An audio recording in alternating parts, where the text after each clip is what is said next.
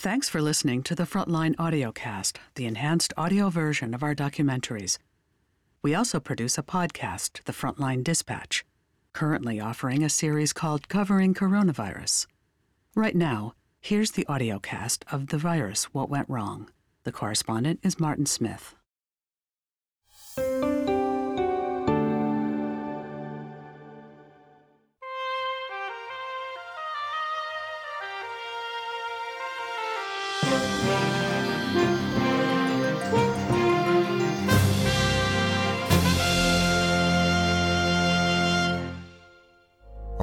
Is reopening. Tests over the death of George Floyd while in police People are taking to the streets could cause a spike in coronavirus. amid fears of a second wave. Correspondent Martin Smith looks at how we got here. Anybody that needs a test gets a test. We- Did you say to there. him, look, Mr. to test. President, with all due respect, it's not true what you're saying? Yeah, I'm not going to comment on the conversations I've had with the president.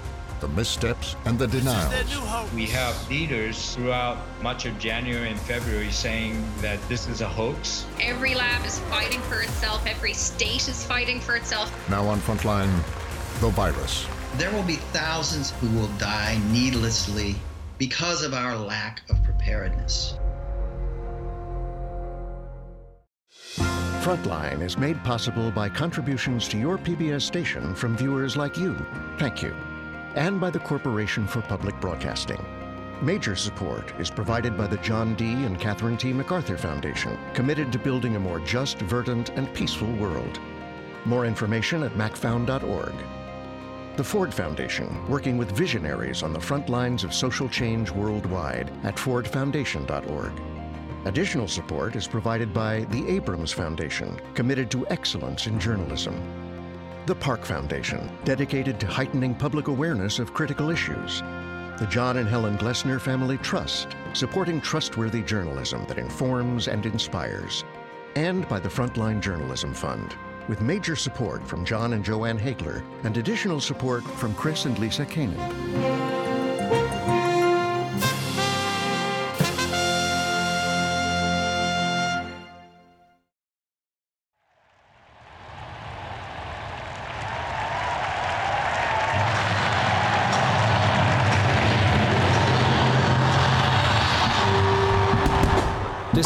31st.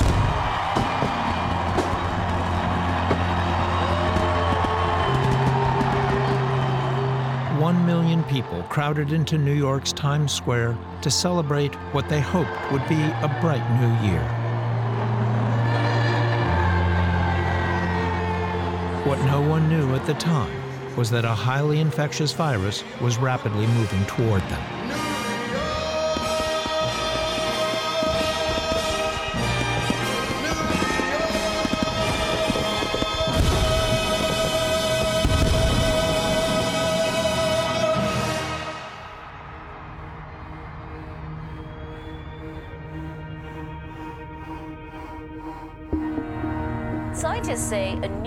Virus related to SARS may be responsible for a mysterious pneumonia outbreak in China. I had begun reporting on the coronavirus several months ago.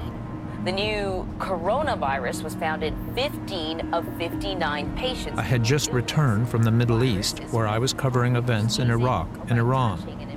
Out of caution, I decided to quarantine in the Catskill Mountains, two hours north of New York City. I would do my reporting from here. As it stands right now, the CDC believes that the risk to the American population is low, but we just don't know how contagious this virus is. I wanted to understand where we were headed. Were we prepared? Were warnings being heeded?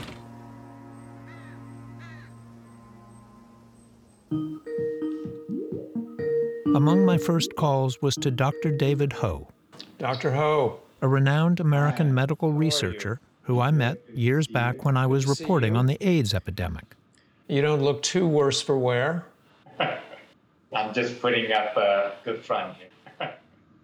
Dr. Ho had worked to stem the spread of SARS in 2003. Now he was worried about the spread of COVID 19. Do you think people are grasping how, how serious this situation is? I, I think people hear the news, they watch the coverage, but it's hard to fully comprehend. Certainly, we did not realize that our government would be uh, so ill prepared. We knew long ago what China was experiencing. I think it, the, there was the false assumption that that's somebody else's problem. It would not happen to us. But that, that's the same kind of attitude that people had about many other epidemics in the past. We, we knew if this thing blew up, it would just continue to spread.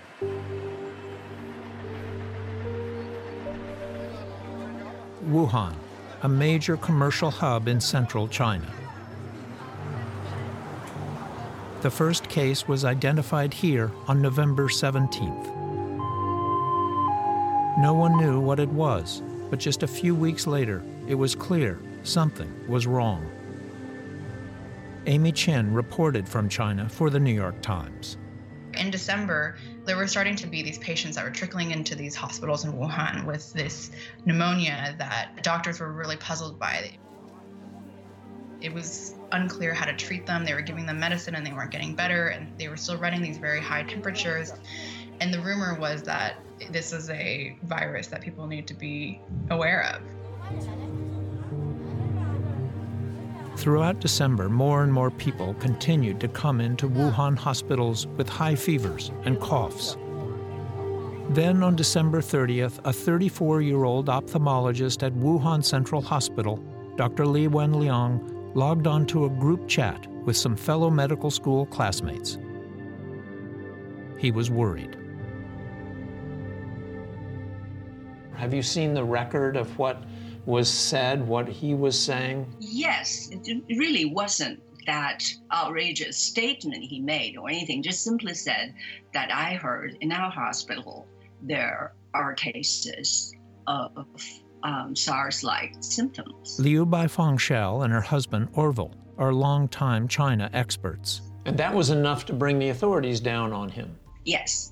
Public Security Bureau came and made him sign a confession and made him agree to, to, to, to be quiet.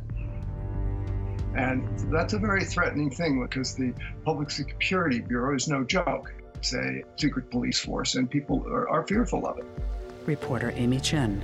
In China, there's an entire system of online surveillance in which they can monitor what's happening. And I think in this case, they would have been able to use certain keywords to track what people were saying.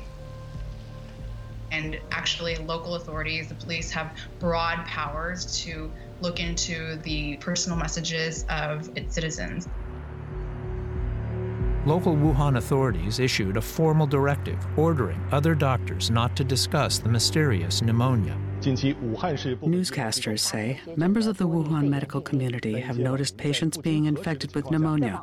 Without seeking expert confirmation, some internet users shared this information on the internet, influencing society in a negative manner. Sharing and spreading rumors will not be tolerated. Despite the silencing of dissent, Chinese scientists were working to map the genome of the virus. Virologist Dr. David Ho. COVID 19 was very quickly sequenced, and very quickly people discerned that was about 80% related to the SARS coronavirus. But given the sub- speed of the subsequent spread, it should have been apparent to all that there must have been human to human transmission. It surprises me to see that as of January 12th, the World Health Organization issued a statement saying there is no clear evidence of human to human transmission. They certainly said that, but you know, they weren't on the ground. They were probably recounting what was reported back to them by the China CDC. Shouldn't they have known? Well, they should have been asking tough questions. This was obviously an epidemic that was being spread by humans.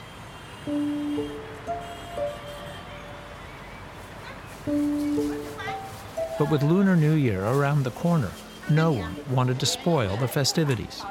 The head of the Wuhan CDC says at this point the novel coronavirus is not very contagious. And a newscaster, there's no evidence of human to human transmission. And a professor, from what I've seen so far, the infection is largely under control. Amy Qin. Chinese New Year every year is a really festive time. This is the time when everyone gets together with their families and in their neighborhoods. And in one neighborhood in Wuhan called Baibuting, they had organized this large banquet at which 40,000 families ended up attending. If you have a big celebration, you don't want to have bad news. And same holds for the Chinese uh, New Year. If you bring up bad news during that time period, it is said that you'll be cursed uh, with bad happenings for the rest of the year. Making matters worse, millions of people left Wuhan in this period to visit friends and family across the country and beyond. Random people say, We're not worried. We're quite well prepared. We all have face masks. We have been through SARS, so this is not a big deal.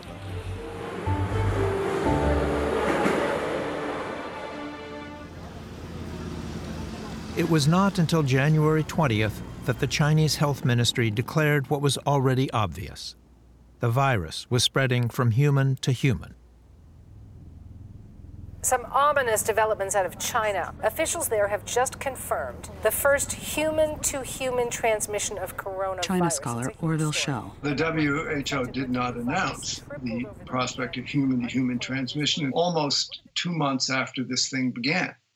And it was two weeks after uh, Taiwan had warned them that there was a human to human transmission. Wuhan, China, ground zero for the outbreak, now under lockdown. By January 23rd, Wuhan was placed on lockdown. All trains and planes out of that city halted just tonight. Eerie for a city 11 million people call home. It was then that people around the world began to take notice. I perfectly remember the moment in which we start fearing this issue. And it was when we have seen all those caterpillar building a new hospital in just less than 10 days. Dr. Stefano Fagiuoli heads the Department of Medicine at a hospital in Bergamo, Italy. It's in a place far away from us, uh, so it was all TV show. But then uh, I remember I was having a meeting with, uh, with some colleagues and I said, look, but if they are building a, a whole hospital, uh, there must be something beyond our perception. And I said, I think we need to be prepared. Two new coronavirus cases have been confirmed here in Singapore. The first two cases in Italy.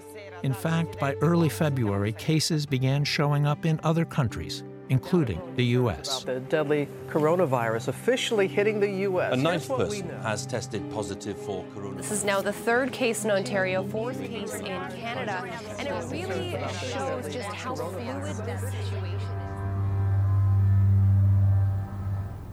Meanwhile, Dr. Li Wenliang, the Wuhan doctor who had warned of the deadly virus at the end of December, had been hospitalized, a little over a week after he was ordered to stay quiet.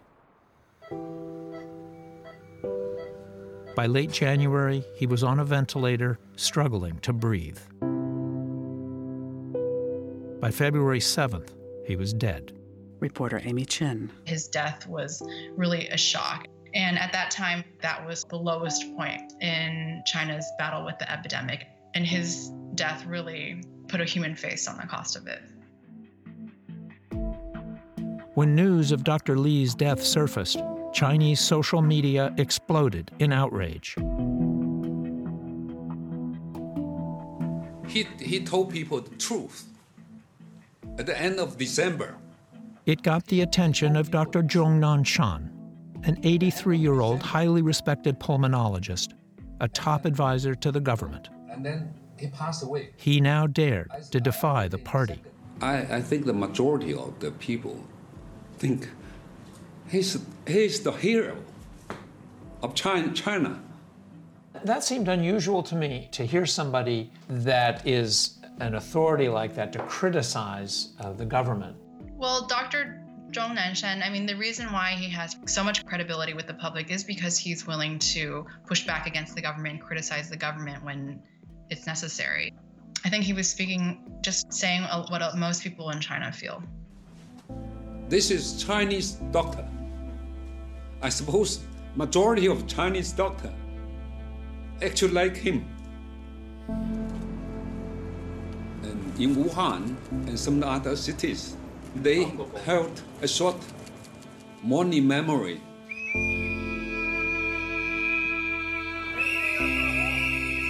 Everyone would go out onto their balconies and turn the lights off and hold their cell phones up.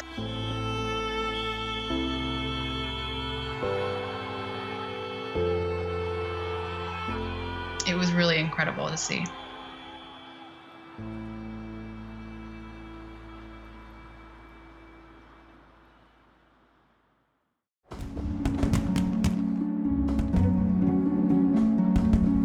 A month earlier, the Trumps greeted the new year in Florida.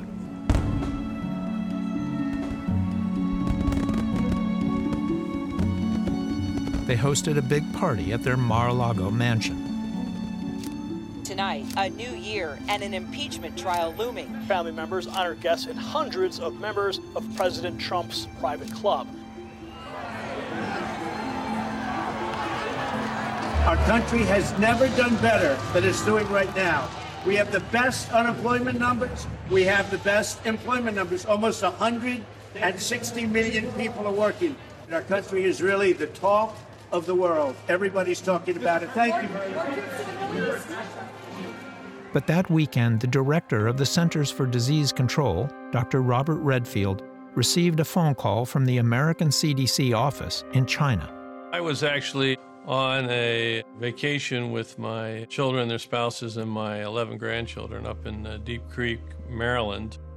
And I did get notified from our CDC China office on New Year's Eve that there was a cluster of cases of uh, unspecified pneumonia in Wuhan, China, that seemed to be linked to a seafood market. The call was one of several that interrupted his vacation. And if you talk to my wife, she said I spent most of the time on the phone um, talking to. On January 3rd, Redfield called his Chinese counterpart, Dr. George Gao. It got to the point that the Redfield's counterpart even breaks down crying during one of the conversations that he has with him. Michael Shear is a White House correspondent for the New York Times. Uh, which underscores for, for Redfield the seriousness of what the Chinese believe at that point that they're dealing with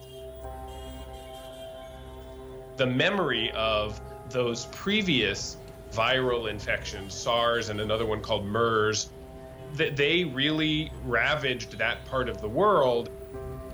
So I think what you can what you can probably draw from it is a is a bit of the anxiety on the part of the doctor sitting there in China, uh, thinking to himself, "Geez, if, what if this is as bad as SARS? What if it's worse?" Shear stands by his reporting, but Redfield told me that Gao was not very alarmed. He felt pretty confident that there was no evidence of human to human transmission, and that really was the extent of it. So he wasn't very concerned. If there was no human human transmission confirmed, then he wasn't very concerned at that point? Back in January 3rd timeframe, 3rd through 6th timeframe, um, there was not a sense of urgency from him. But Redfield was concerned and called his boss, Alex Azar, Secretary of Health and Human Services. He also notified the National Security Council at the White House. The president had already begun receiving daily briefings from the U.S. intelligence community. Some contained warnings of a serious contagion with dire economic and social consequences. They call it the PDB, the President's Daily Briefing, and the virus begins to pop up in those just as sort of, hey, you know, this could be something and we should keep an eye on it. You say it's in his brief. We know that he doesn't always read his brief. Right. Um, so, what do we know about when did the president know?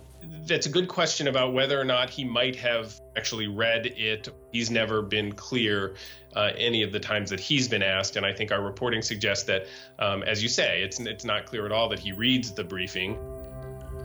And the president now says he was distracted. I mean, I got impeached. I think, you know, I certainly devoted a little time to thinking about it, right? And busy securing a big trade deal with China. A rare moment of collaboration after more than two years of acrimonious talks. During this period, Azar was trying to alert the president, but couldn't get a meeting. Instead, over two weeks passed before he got a call back from Mar a Lago on a Saturday and the president wanted to discuss something else. The president was not reached by Secretary Azar until January 18th. And the president's first concern at that time was to talk about e cigarettes. Stephen Morrison is a health policy expert who has long warned that America was unprepared for a pandemic like this one.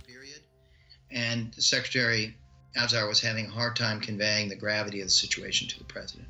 This is 18 days after the Chinese government has recognized that they are seeing deaths from this, and it takes 18 days for Azar to get to the president. Correct. Was that the president's first true briefing on this? As far as I know, it was the first serious high level discussion. But it is unclear how much Azar pressed the president. He declined to be interviewed. According to Michael Shear, Azar actually reassured the president that he didn't need to worry. What Azar wanted to communicate to the president was, "We got this. We're not we're not taking this lightly. CDC is on it. FDA is on it. We're monitoring it closely, but also not like we all have to panic and shut the country down. I mean, at this point, it's, it's really everybody is in the mode of, you know, this, we got to keep an eye on this. Are the words about a pandemic at this point? No, we're not at all, and we have it under control. It's uh, going to be just fine. As late as January 26th, Dr. Anthony Fauci, the nation's top infectious disease official, downplayed the dangers. The American people should not be worried or frightened by this. It's a very, very low risk to the United States because we have ways of preparing, of screening, of people coming in, but it's something that we as public health officials need to take very seriously. A prominent biostatistician, Nicholas Jewell, had been tracking the virus for over a month. There was still a remarkable lack of urgency in the Western world, that this was actually almost inevitably going to reach their shores and that it was going to be uh, potentially catastrophic unless we took major steps. So there's no question in my mind that we lost the time that we had gained from the early warning coming out of uh, China. On January 29th, White House economic advisor Peter Navarro sent the president a lengthy memo warning that there was a risk of massive loss of life. He urged flights from China to be halted. The next day, Secretary Azar had a second call with the president. This time, he was more concerned. He warned the president that the coronavirus might become a serious pandemic. The virus has been spread rapidly over the last month. The president responded by restricting some flights from China, but not all, and millions of people had already left Wuhan anyway. Martin Smith talks again with Dr. David Ho. And many of those people were flying out to the rest of the world. Yes. In fact, there are direct flights from Wuhan to many cities in the US. And that was happening throughout the month of uh, January until the lockdown. So those are extremely important weeks. Yes. In fact, in the month before President Trump's decision to restrict flights, an estimated 380,000 people entered the U.S. from China. Even afterwards, if you were an American, you were exempted, and flights from Europe were not restricted for another six weeks. Furthermore, asymptomatic carriers were not detected. Reporter Michael Shear. One of the things that they didn't know at the time was even if a person isn't symptomatic, doesn't have a fever, maybe that person is still spreading the virus all over the place because they have it and they're just not showing symptoms yet. The virus could spread undetected. Restricting flights proved to be a half measure. Those of us uh, who study viruses knew that we we're going to be hit in waves.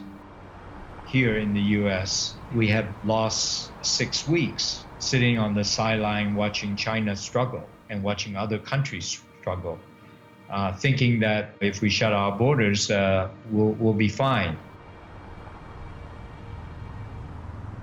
Jeremy Konyndyk, a specialist in global health issues, remembers meeting with some Trump administration officials around this time. In um, February, you sat down with some administration officials, correct? So it was an off the record dinner, so I can't say too much specifically about it, but it was very clear that most of the bandwidth of the administration was focused on uh, enforcing the, the travel restrictions on China, tracking people who had come back from there, quarantining people. That was the the ball that they had their eye on at that time. What's wrong with that? Well, what I was I was quite gobsmacked by that because to my mind the biggest priority at that point was not preventing it from coming here because it was inevitable that it would come here. You know, it, it's it's fine to try and keep it out, but you have to do so with the expectation that the, at best you are buying time. The problem was that the administration was failing to understand the basic math behind a pandemic. If I tell you there's 30 cases in the United States, that's not going to scare you. Biostatistician Nicholas Jewell. That's not going to cause you to shut down your cities. If I tell you there's 60 cases in the United States, you still feel very comfortable. 120, 240, and so on. You don't feel the power of exponential growth until it's absolutely stunning. So when you say, oh, if there are 10,000 cases in the United States, then we ought to pay attention. The trouble is, in two or three days now, it's 20,000. Within another two or three days, it's 16 times. So it takes a long time to ramp up exponential growth. But once it gets your attention, it's stunning in its speed.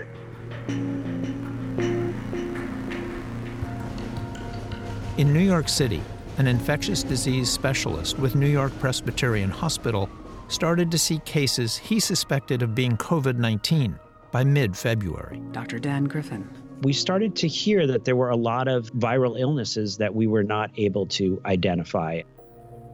I started hearing conversations, suggestions from a lot of the community doctors in our area that maybe we were seeing early spread here. During this time, the president is saying everything's under control. People that want to get a test can get a test, that this is going to disappear when the weather warms up. How did you take that in at the time? You know, it was tough because, you know, as clinicians, when you get the sense something is going on, you're waiting for the ability to confirm that. But most of the response was, you know what? Until we see a large number of cases, we don't want to over respond. We don't want to be, you know, the boy who cried wolf. In fact, there were people who thought you were a little bit uh, out there. They said, "What's wrong with Dr. Griffin?" Well, that, that was uh, that was actually when I reached out to one of the um, other infectious disease um, physicians in the area, and I said, "Hey, we really should start communicating and preparing." Um, and yeah, his response to one of my partners was, "What's wrong with Dr. Griffin? Um, why why is he like getting so worked up about this?" Dr. Griffin was not alone. Many doctors and scientists were increasingly concerned that America was not prepared.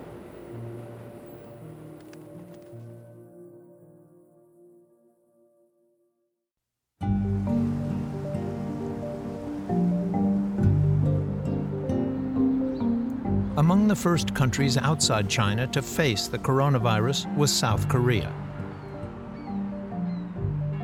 Their response is now a case study in how to handle an outbreak.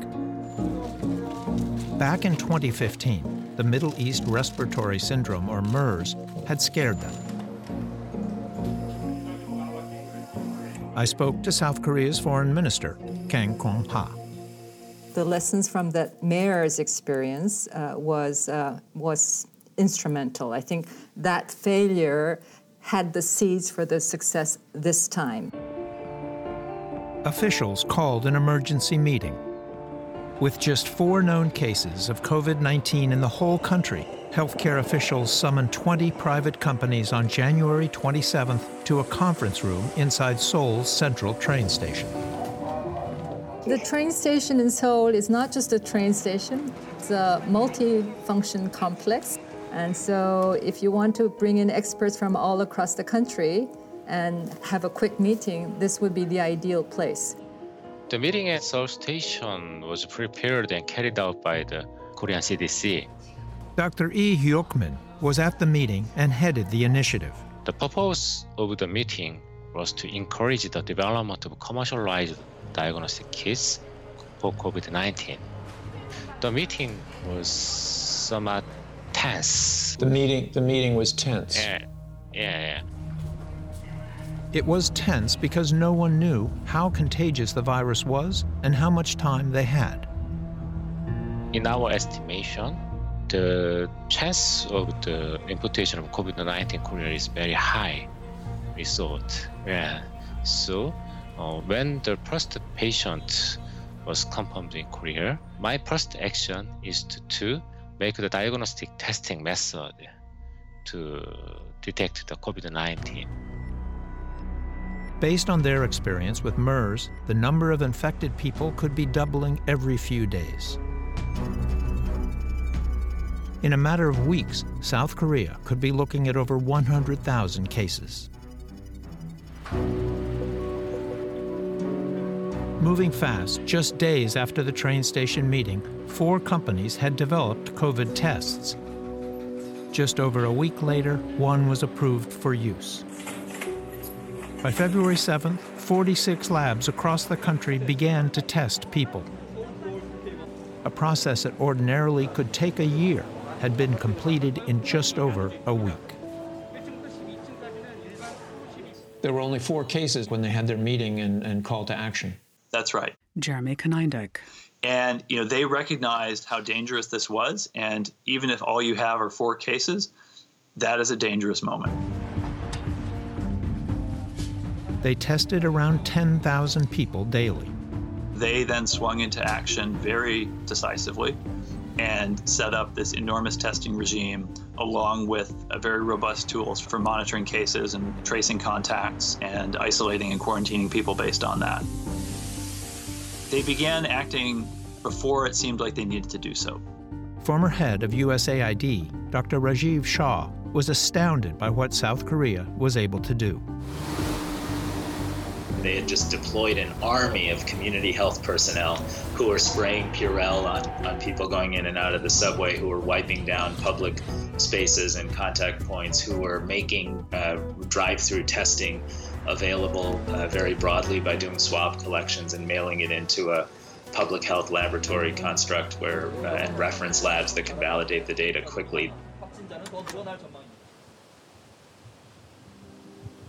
They thought everything was under control. South Korea appears to be flattening the curve. South Korea has done better than most of the other countries around the world. They had found only 30 cases. The lowest number of new cases. A leader in the global fight against the new coronavirus. Something they're doing is working. So we should Then on February 18th, they identified a 61 year old woman in Daegu, South Korea.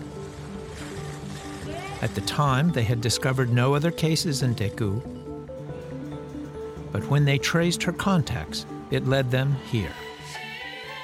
The Shincheonji Church, a Christian sect that claims over 200,000 members who believe that their leader, this man, is the Messiah. Officials knew they had a big problem. Foreign Minister Kang Kyung Wha. It became obvious that this was a cluster that was at risk, and then we decided to trace the group as a whole. And this is about 9,000, 10,000 people. So you tested 9,000 members of the church? Not all of them, but we contacted them to the extent that they were traceable, asked if they had any symptoms. The percentage of positives among them were much higher than any other groups. Health officials found that thousands of church members were positive and they were quarantined.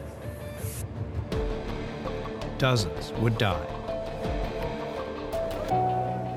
Today, South Korea, along with Japan, Taiwan, and Vietnam, has managed to control the spread of the virus better than most countries. In Seoul, a crowded city of 10 million people, there have been just four known deaths.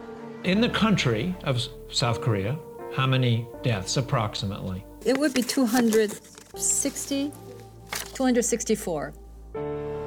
The number has now crept up to around 300.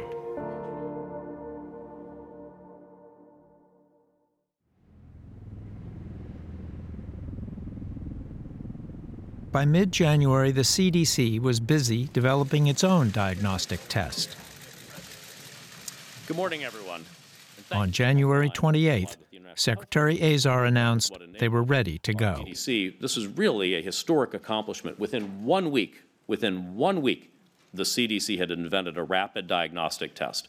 Within weeks, Right out of the gate, I was feeling really good about the process. Scott Becker is the CEO of the Association of Public Health Labs. We were going to be able to cover the country to a good extent for the surveillance and early detection that was really job one. But that optimism evaporated by the end of the first week in February. It was Sunday morning, February 8th. I woke up a little bit late. I read my texts and my emails, and I start seeing these messages. We're having a problem. Is anyone else seeing this? Call that an OSM. It was my own moment. And I remember thinking, oh my God, wait till governors and others find out about this. We're all counting on getting testing up and running. And what a nightmare this is going to be. So it was pretty devastating to everyone the CDC staff, to public health labs, to epidemiologists, the public health community. You know, we were left without the biggest tool in our toolbox. Government officials discovered contamination in a CDC lab in Atlanta. By then, a diagnostic test developed by German scientists was available from the WHO. But U.S. officials would insist it was better to find an American solution. Any of these groups can submit their testing kits through our regulatory processes. But without that and without a plan, we are not going to accept tests that have not been studied by us. Good answer. It's a good answer. Is that excusable that they failed to have a test ready to go? Dr. David Ho. That's inexcusable in my book. I mean, how can you distribute something that is so critical to monitor the epidemic and, and have it be faulty? We cannot distribute drugs like that. We cannot distribute uh, other FDA approved tests uh, in that fashion. So that's certainly inexcusable, and it, it set us back uh, for a good month, I would say. Is it unusual to have a glitch in the initial tests? I have not seen another mistake like this at CDC. The tests have rolled out very effectively uh, without a glitch in the past. Tom Frieden was head of the CDC during the Obama administration. Is there any bigger misstep or stumble here than the failure to test? I think when we look back at what went right and what went wrong, we're going to focus on February. What should have gotten done in February that didn't happen? So, my first question to you is uh, Does the CDC's test for coronavirus work? Yeah, uh, the problem was in when the test was sent to the states, one of the components had a contaminant in it. That's I asked Dr. Redfield why South Korea succeeded, where the U.S. failed. Korea had already developed private public partnerships through the MERS thing and really had invested enormously appropriately. And that's what our nation had not done over the last 30 years. So you won't get an argument from me that the public health workforce has been really underinvested in for decades. The CDC says it's now going to send improved tests to the labs facing problems. Experts Weeks were lost while the CDC remanufactured the tests.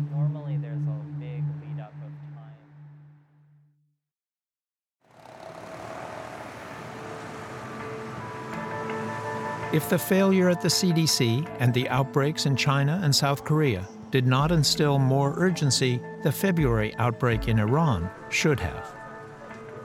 This is Qom, a place of pilgrimage for Shiite Muslims from all over the world, including China. It was here that the world's next major outbreak of the virus erupted. From the beginning, Iran's leaders, like America's, played down the dangers. A mixture of religion and national pride had delayed Iran's response. Iran would soon be reporting the world's highest mortality rate. We never thought Iran would be one of the first countries hit uh, by the pandemic. For, for whatever reason, uh, because of our contacts or because of other reasons, we were one of the first countries hit. I was able to reach Iran's foreign minister, Javad Zarif, in Tehran. It was 6 o'clock in the morning, my time. Why do you think you were so hard hit? What, what are the theories now? Well, nobody knows. I mean, uh, it was at a time when uh, more than anything, the population was unprepared. In fact, it was natural that Iran would be hit with a virus from China. It is not only that Chinese pilgrims come here, Iran faces tough U.S. economic sanctions. And as a result, China has become Iran's lifeline to the outside world. Kamiar Alaei is an Iranian healthcare expert living in exile in the U.S. There are a lot of you know Chinese investors in Iran, so they have sent some of the employees to work in Iran. So that was due to Chinese New Year. They went back to China, got infected, brought back to Iran. And we asked the government, you know, to, to cancel the direct flights from China to Iran, but due to political interests, the Iranian government they decided not to do that. The flights were on Iran's largest carrier, Mahan Air. But Zarif told me that Iran canceled its flights from China at the same time as America did. I think we were one of the first uh, to limit flights uh, and to screen uh, passengers. The Americans cut flights to, from China at the end of January. My information uh, is that our decision was made basically in the same time zone as the others. Yet one analysis of flight records shows that Mahan Air flew over 55 round trip flights to and from China between February 5th and February 23rd. They flew on to Iraq, Syria, Turkey, Lebanon, and other countries. All the while, Iran's supreme leader, Ayatollah Khamenei, would continue to downplay the virus. At one point, he said it was possibly a biological attack. شما آمریکایی ها متهمید به اینکه این ویروس رو شما تولید کردید با استفاده از آشنایی های ژنتیک ایرانی که از وسایل مختلفی به دست آوردند یک بخشی رو برای Do you agree with the supreme leader that the coronavirus was perhaps a biological attack by the United States upon Iran? Well, there are a lot of speculations on all sides about this. I said it's not unreasonable to believe that.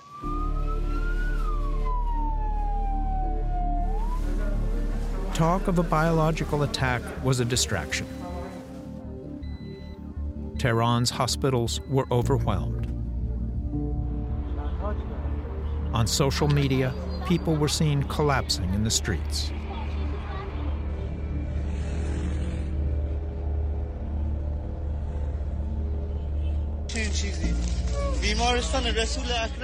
Rasul Akram Hospital right now. This hospital has hit maximum capacity and no one can admit him. Poor fellow has fallen on the ground and there's no one to help him.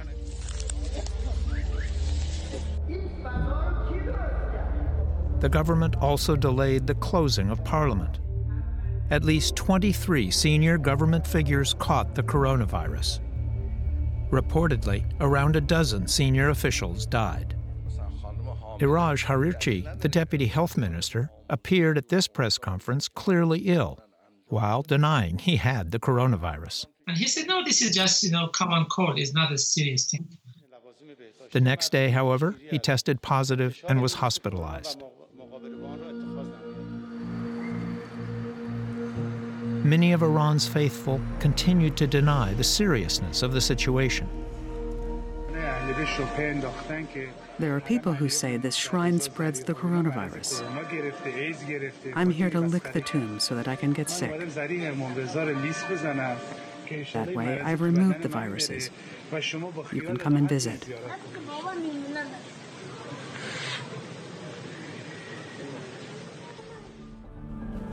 It wasn't until March 16th that the government closed Qom's shrines.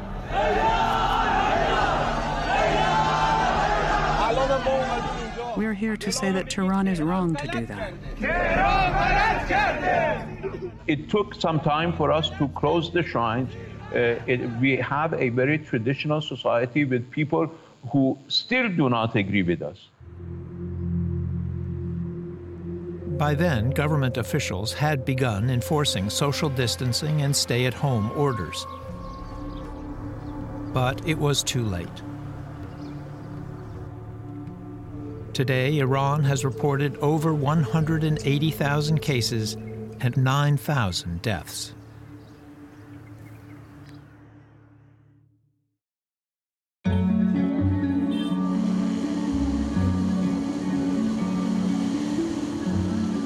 Coronavirus should have been no surprise.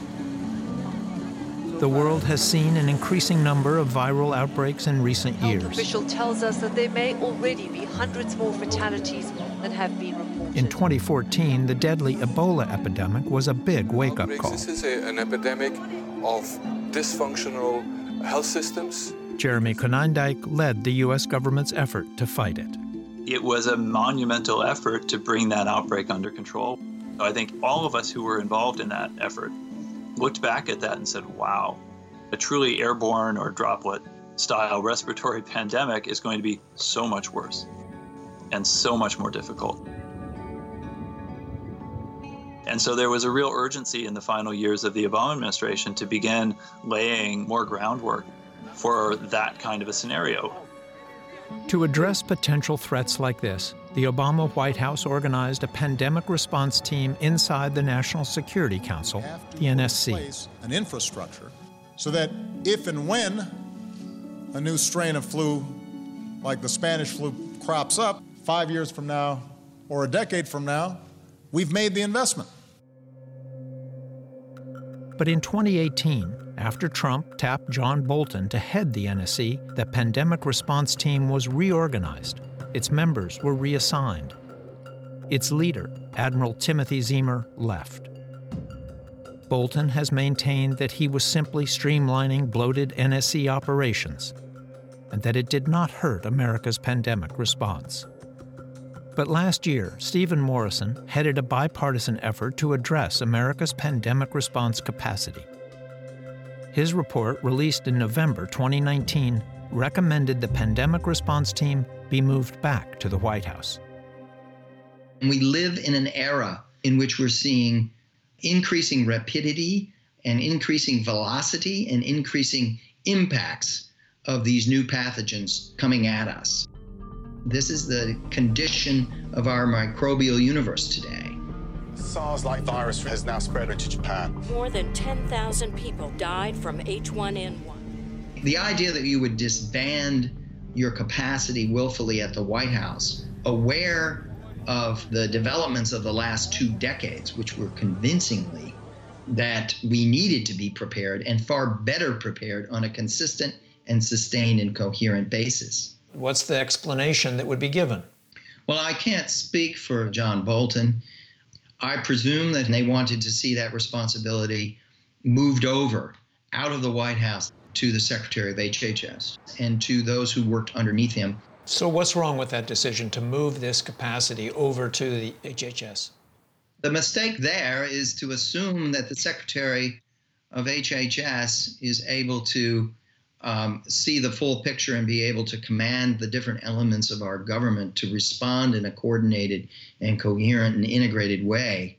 Um, that can only happen uh, through an empowered entity at the White House. So, by definition, we set ourselves up for a slow and sluggish response, a slow, sluggish, and halting response.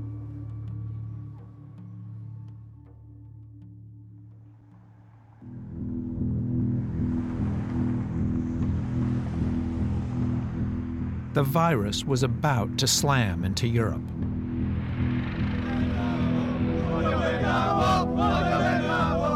On February 19th, a championship soccer match was set to kick off in Italy's largest stadium. Capacity 75,000.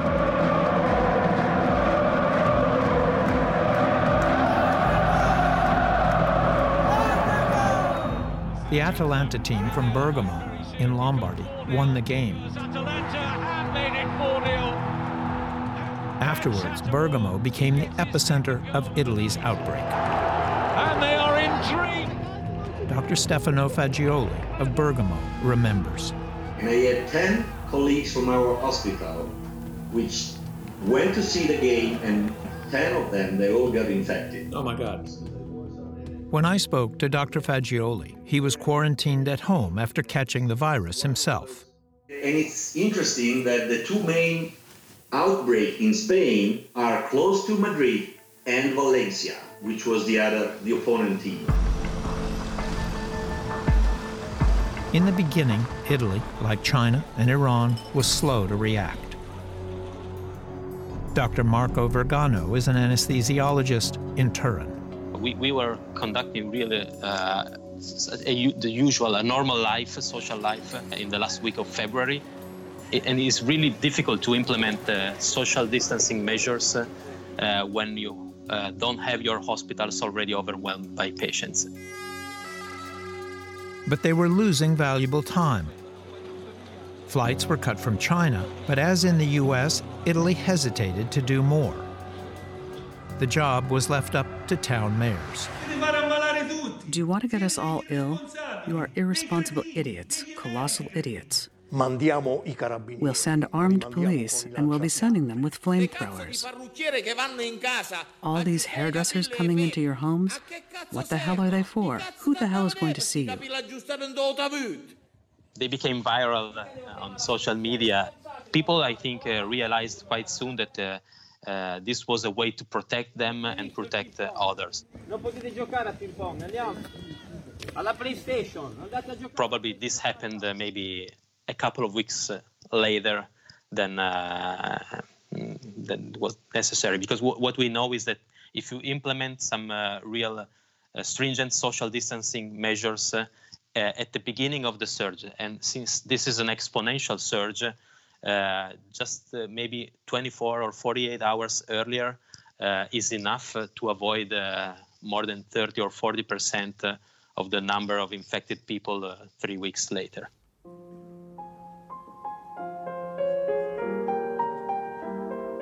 The closing of flights from China had done little to stem the spread.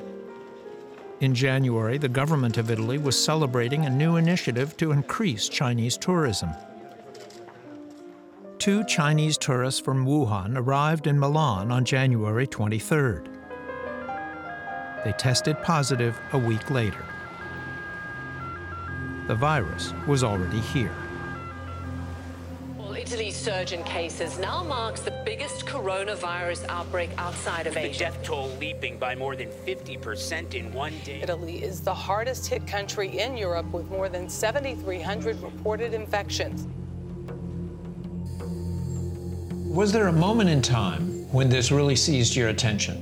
In, in my case, uh, personally, it, it was that Skype call from the task force in Lombardia, from this friend of mine. He told me I have seen uh, scenes in hospitals that I will never forget in my whole life. He described as uh, hospitals uh, with uh, people in hallways and people uh, dying outside of hospitals because uh, even there were not enough ambulances or ambulances were in a queue outside of the hospitals. Hospitals in Italy's north were overwhelmed. There were not enough beds, let alone ventilators. In, in a condition with a severe sh- shortage of resources, uh, and maybe you have uh, 10 people in need of a ventilator and, and only one or two ventilators available. And they need to be used by uh, younger people that have a greater chance of survival, right? Yeah, the government did not order a nationwide lockdown until March 9th. To date, over 34,000 Italians have died of COVID 19.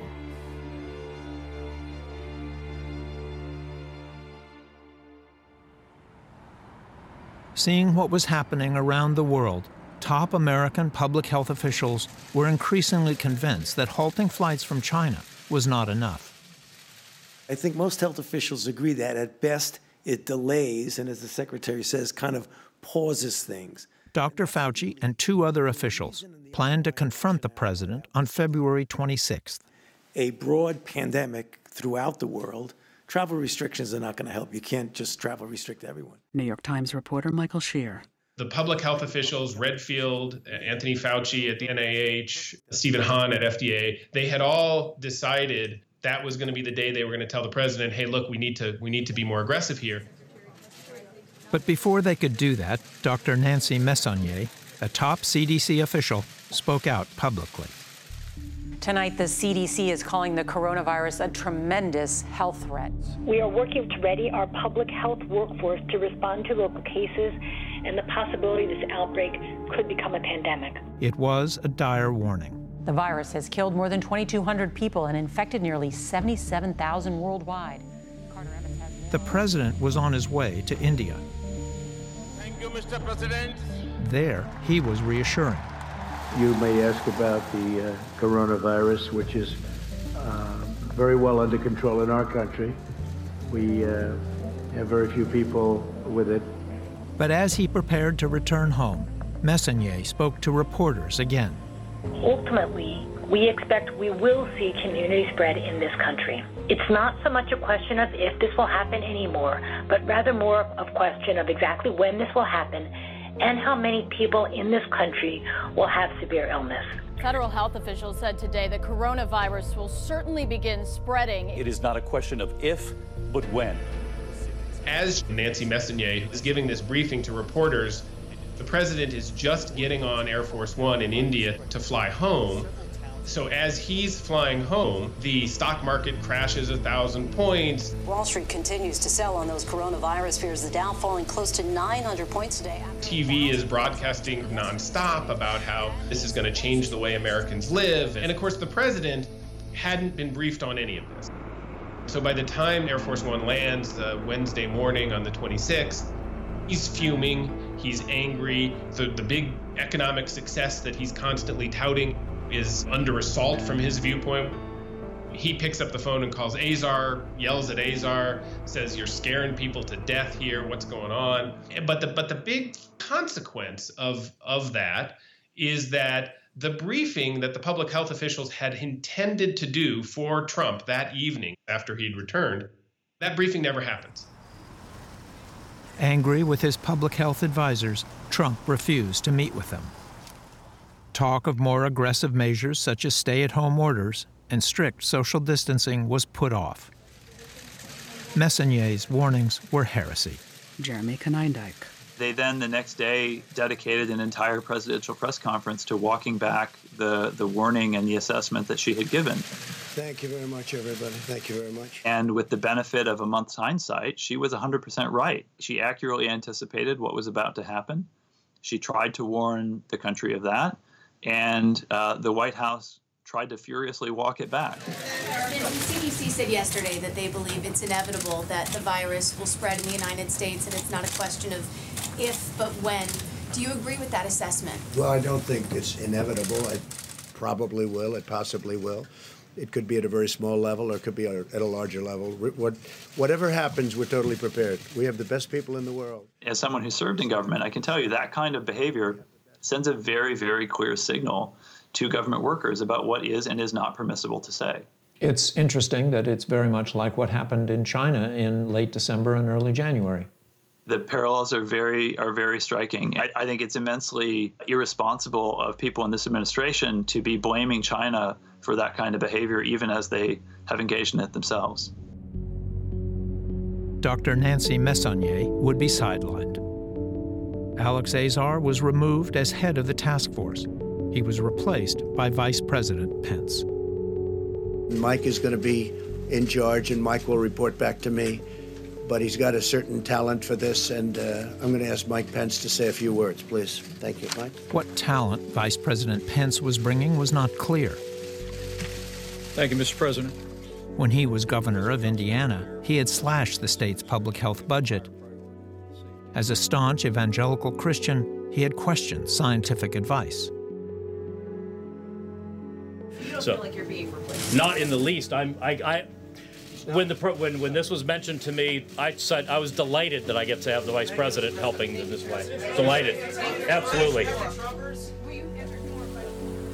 The daily press briefings became a platform for the president's positive messaging. Michael Shear. You are hearing the line that the risk for Americans is low, which comes from everybody's mouth, from the president on down. Mr. President, to how should Americans prepare for this virus? Should they go on with their daily lives, change their routine? What should what should they do? Well, I hope they don't change their routine, but maybe Anthony, I'll let you uh, I'll let you answer that, or Bob, do you want to answer that? Sure, Mr. President. Thank you. I think it's really important that, as I said, the risk at this time is low. The American public needs to go on with their normal lives. Okay. You said February 29th, the risk at this time is low. The American public needs to go on with their normal lives. It was true at that time, Martin. I think the risk was low. But by this time, China had had an outbreak. I- Iran was in the midst of a, a major outbreak, as was Italy. And you're saying at this time the risk is low. Yeah, well, the risk was low to the general American public at the time. But the fact is that we had stumbled in February to test adequately, to test enough people to know where things were going. How can you say that when we had such inadequate testing? Well, the purpose, I'm sure, of your documentary is to help identify lessons and correct them so we don't repeat this. Many of us are in the arena where, as Teddy Roosevelt would say, we're marred and bloodied. Uh, we're trying to dare greatly. Hopefully, at best, we'll know the triumph of high achievement. And, you know, at worst, we'll fail by daring greatly. Throughout February, the president had continued to hold his rallies. Hello, Phoenix. Hello, Las Vegas. Great to be with you. Where else would you like to be but a Trump rally, right? He blamed others for exaggerating the threat. Now the Democrats are politicizing the coronavirus. You know that, right? Coronavirus. They're politicizing it. And this is their new hoax. The president would not call for social distancing for another two and a half weeks. We have leaders throughout much of January and February saying that this is a hoax. 35,000 people on average die each year from the flu. Did anyone know that? 35,000. And so far, we have lost nobody to coronavirus in the United States. Dr. David Ho. It's a complete denial of, uh, of science and uh, leading to all sorts of decisions that are harmful to our country, to our planet. You're quoting the president. He made these comments. Is it your view that he knew better than that? Or was he simply misinformed? I cannot psychoanalyze the president, but we know that he, he has a tendency to be to believe he's the best at everything. And he probably thinks he's better than the scientists. And you wonder the press is in hysteria mode. Fake news, and their camera just went off. I think if he were uh, practicing medicine, uh, he would be negligent and he would be prosecuted. Biostatistician Stephen Morrison. The president's behavior, the president's resort to repeated falsehoods, is a function of the way he is approaching this crisis. He's approaching this crisis about how it affects his own political survivability and reelectability. Uh, this is a list of uh, the different countries. United States is rated number one, most prepared. Global health policy expert Jeremy Konyndyk. I would equate it to something like seeing a hurricane offshore that has just taken out a couple of Caribbean islands and is strengthening to category five as it heads for Florida. And not bothering to tell people to get off the beach and board their windows. And only starting to do that when you see the storm surge coming ashore, by which point it's, of course, far too late.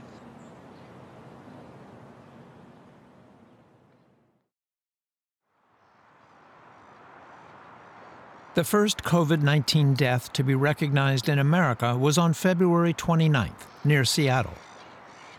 It was followed by a cluster of cases in a nursing home. But the big bomb would land on New York City. From the suburb of New Rochelle, 20 miles north of the city, an estate lawyer commuted daily by train into his office in Midtown Manhattan. In late February, he started feeling sick. On February 27th, he checked himself into a New York Presbyterian hospital in Bronxville, New York. Lawrence Garbuz tested positive on March 2nd. The man in his 50s lives in Westchester, but works in Manhattan. New York City Health Department says he is in severe condition. Now, the entire family in quarantine. For Dr. Griffin, who had been seeing patients with COVID like symptoms since mid February, the Garbuz case confirmed what he had suspected all along. Um, this gentleman had not traveled, so he had obviously acquired it in the New York area. Dr. Griffin had been pressing for more testing for weeks. Mm-hmm. But because of a lack of testing capacity, he says the CDC told him he could only test Garbuz's immediate contacts. You too. Bye. So our impression at this point in the end of February, beginning of March, is that we already had community transmission of COVID 19 in the New York area. But you're only letting us test people that have had contact with this man. We don't think he got it in New Rochelle. We suspect he got it commuting to and from the city. We would like to start testing all these people with respiratory symptoms that we don't have a diagnosis for. What's their response? we still have our rigid criteria. Um, unless someone is really severely ill, they need to have a direct contact or a travel history. And what's your response to them? Our response is we think this gentleman got it in the community. We think there's community spread, and we would like to do broader testing. But you're not allowed to. We're not allowed to.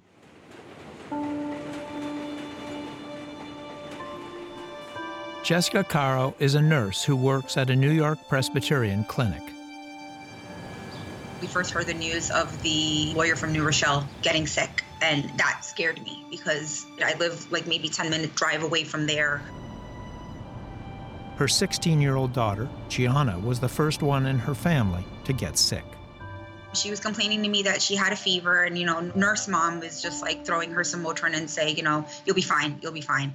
And I finally got a thermometer on her when I almost dropped it because it was 105, not 100.5, it was 105. Wanting to get her daughter tested, Jessica called New York's COVID hotline. Thank you for calling the New York State COVID 19 hotline. Eventually, she got a live person on the line, but it didn't help. This man was like, Has your daughter traveled to China? And I'm like, No. He's like, Well, has she had contact with somebody that's positive? I'm like, Well, we don't know. And the last question was, Is she short of breath? And I'm like, Well, not currently, but she's very sick.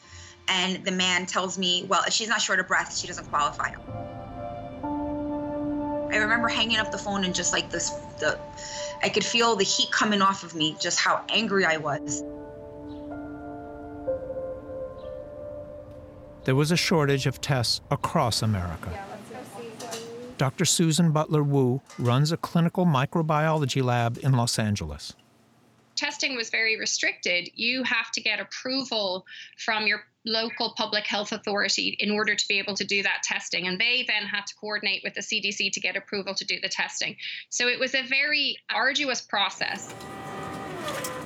Because of shortages, the CDC limited who qualified for a test.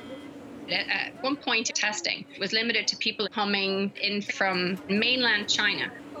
But viruses don't respect borders, they don't respect anything like that. And so I think we were always way behind um, because of that. It wasn't probably until later in January, February that I really started to feel like even if the public health labs were able to offer this testing, it's just not sufficient. We're not going to be able to respond to something of this magnitude. Martin Smith questions the CDC's Robert Redfield again. I've talked to a number of doctors, and they say, look, if I couldn't tell them that my patient had been to uh, China, they couldn't get a test. Yeah, that's a decision that's made individually by each health department how they wanted to do that. I will say that early on in January and February, the cases that were recognized in the United States were largely linked to uh, Wuhan, China. And so those were the case criteria as this new epidemic happened. By early March, the CDC allowed for more people to get tests, but shortages persisted, though not for celebrities that Kevin Durant has been tested positive for the coronavirus. On this social media, criticism for celebrities who've been tested, like Celine Dion, Heidi Klum, and reportedly Kris Jenner. Whatever it may be, I'm going to quarantine myself. How are non symptomatic professional athletes getting tests while others are waiting in line in Canada? We see stars being able to be tested where people without means or without celebrity status are unable to get tested. Dr. Dan Griffin. Yeah, unfortunately, a lot of issues um, with regard to inequity in our society have really come out.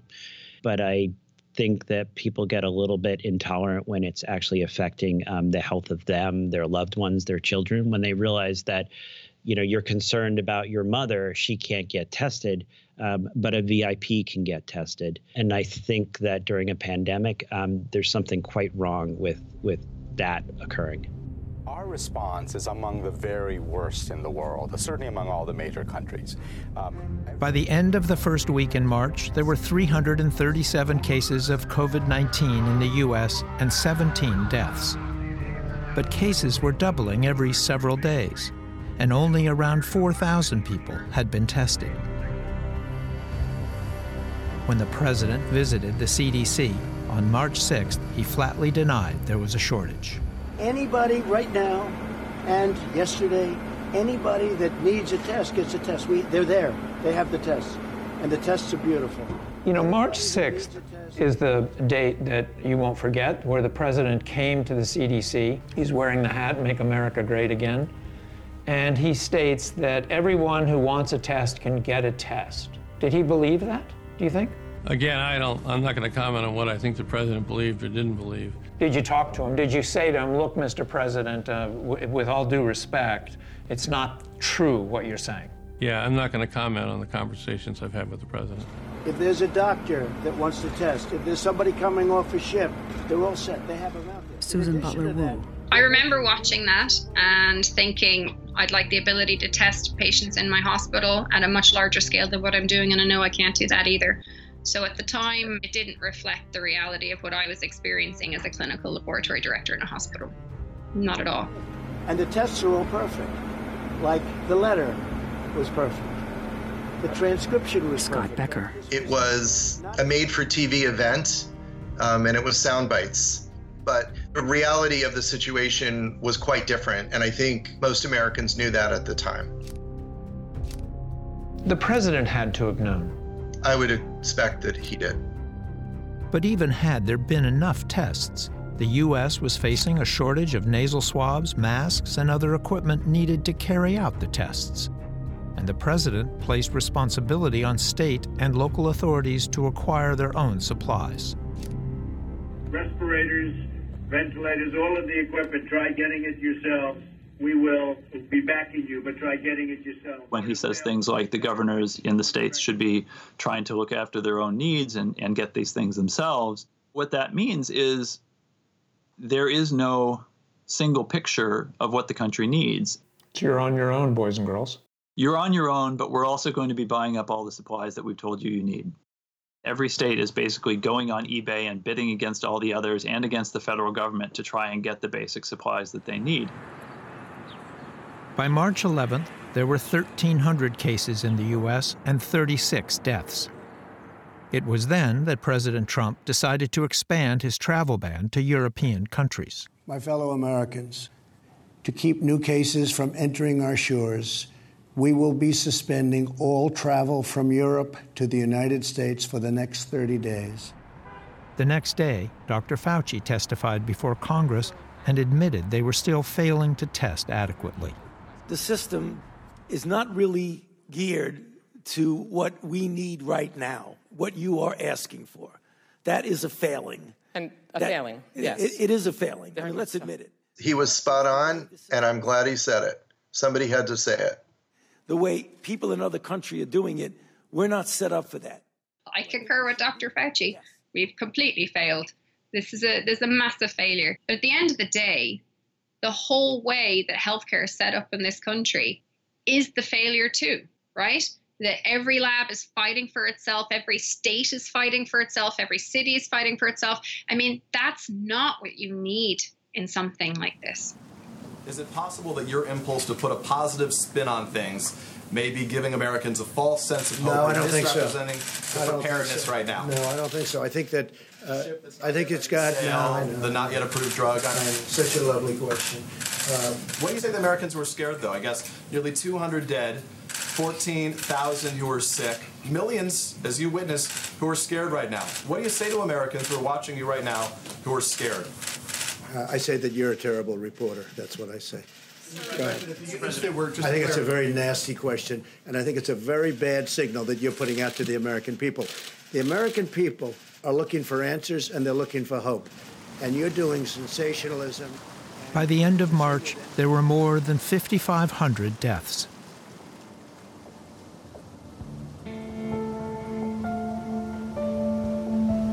Jessica Caro, the clinic nurse, was never able to get her daughter Gianna tested.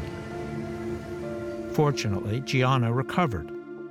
But two weeks later, Jessica's aunt Amelia spiked a high fever and cough. I get a phone call from my mom that my aunt is ill. And that's when I started to get really scared. And because you kept hearing the hospitals filling up and now I'm like, wait, this is this is not good. Amelia was hospitalized, but in the meantime, Jessica got another call. It was her mother. She said, I have to tell you something. She said, I have a fever. And I said, No, mommy, please don't tell me that. And she goes, Yeah, I have a fever. And I started coughing and I'm scared. Jessica's mother was hospitalized on April 7th. The next day, just down the hospital hallway, her sister Amelia, Jessica's aunt, died. By now, there were over 18,000 deaths from coronavirus in America. The one time that I spoke to her on the phone, she was very out of breath. Every word was labored. Um, and so we, at that point, we're just conversing by text. But then I, I had texted her uh, at some point in the evening, and she hadn't answered me back. And I'm like now starting getting worried. And next thing you know, I get a text from her. It was like jarbled gibberish, and then it was call me, call me now. And um, the doctor was there, and the doctor is telling me, um, you know, unfortunately at this point we need to intubate. Okay, thank you. I appreciate it. Thank you so much. Since visiting was prohibited, Jessica could only reach her mother through FaceTime. Hi, mommy. Hi, mama. Do you hear me? In my heart, I know she was able to hear me, but it was hard to see her like that. I even promised her that when she got better, I'd take her to her favorite place, which is the casino. And um, not being able to um, be there and hold her hand and let her hear my voice has just been the worst of all of this. Mama, I love you. I love you so much. You're so strong and you're fighting. I know you are. To get better, mommy, okay? After 16 days on a ventilator, Jessica's mother, Ann Martinez, passed away. It happened on April 23rd. It was her 80th birthday. By then, over 50,000 Americans had died, around 15,000 of them in New York State. The bodies were stored in refrigerated trucks next to the hospitals. When we interviewed Dr. Ho on March 31st, he described New York this way New York is the new Wuhan right now. There's tremendous carnage seen in all the hospitals uh, in this area. They're scared, they're overwhelmed. It's like being hit by a tsunami of, of patients, and they're not well equipped to fight this. Who do you blame for this? I blame the government. I honestly, I blame the government for um, not alerting us sooner that this was going to be an issue, not um, consolidating a nationwide stockpile, and not putting people in charge of uh, giving it to who needs it in an orderly fashion. Just being a citizen, not even being a healthcare professional and watching the news, I can see how just incompetent everything is. Jessica Caro's mother and aunt immigrated here from the Dominican Republic. Black and Latino communities have been the hardest hit. Blacks and Latinos are grossly disproportionately killed by. Cleavon Gilman is an emergency room doctor at New York Presbyterian. That's just due to that a large majority of us live in housing projects as well. Uh, a lot of us are also essential workers, um, MTA officers, grocery clerks, um, and that's just taking a toll on our whole community. Across the city, the virus has been twice as deadly for blacks and Latinos as whites. And poverty is also a dangerous risk factor. Former USAID head Rajiv Shah. I think this crisis has masked a tremendous vulnerability in America where 40, 50, 60% of American households barely get by day to day, have lost faith in the American dream for their children, that their kids can do better, that they can. And, and now our society will have to grapple with and deal with the reality that we can't just hide and pretend that's not the case anymore.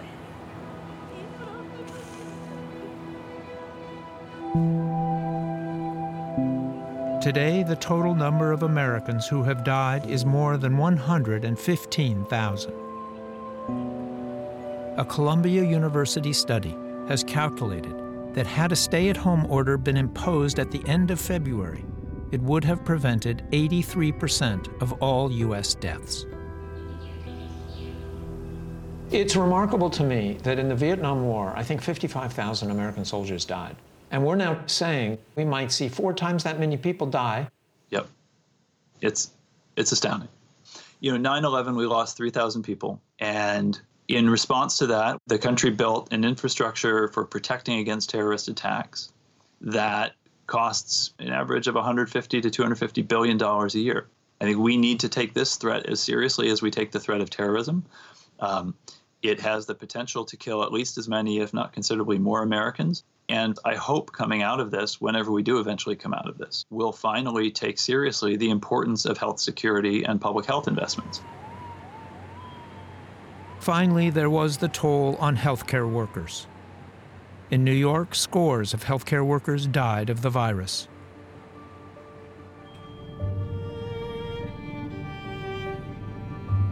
New Yorkers tried to show their support. Every day, thousands went to the streets and to their windows to say thank you.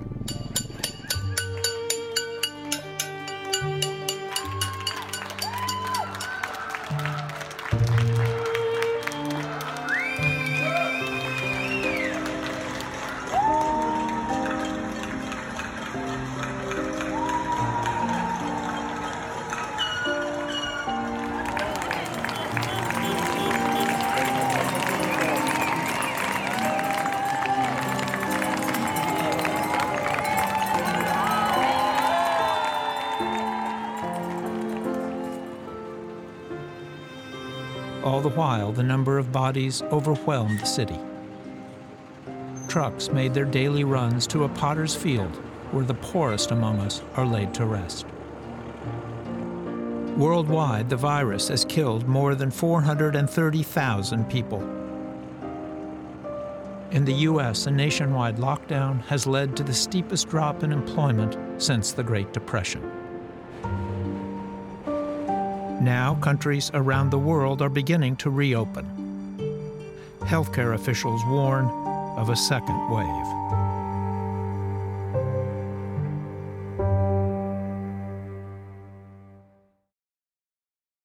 Go to pbs.org/frontline for more of our coverage of the pandemic. And listen to our podcast, Race, Police, and the Pandemic, with historian Jelani Cobb from our educational system, our healthcare system, like all these things that ultimately culminate in the explosions that we've seen in the past week. Connect with Frontline on Facebook and Twitter and watch anytime on the PBS video app or pbs.org/frontline. Frontline is made possible by contributions to your PBS station from viewers like you. Thank you. And by the Corporation for Public Broadcasting. Major support is provided by the John D. and Catherine T. MacArthur Foundation, committed to building a more just, verdant, and peaceful world. More information at macfound.org. The Ford Foundation, working with visionaries on the front lines of social change worldwide at fordfoundation.org. Additional support is provided by the Abrams Foundation, committed to excellence in journalism. The Park Foundation, dedicated to heightening public awareness of critical issues. The John and Helen Glessner Family Trust, supporting trustworthy journalism that informs and inspires. And by the Frontline Journalism Fund, with major support from John and Joanne Hagler and additional support from Chris and Lisa Kaneb.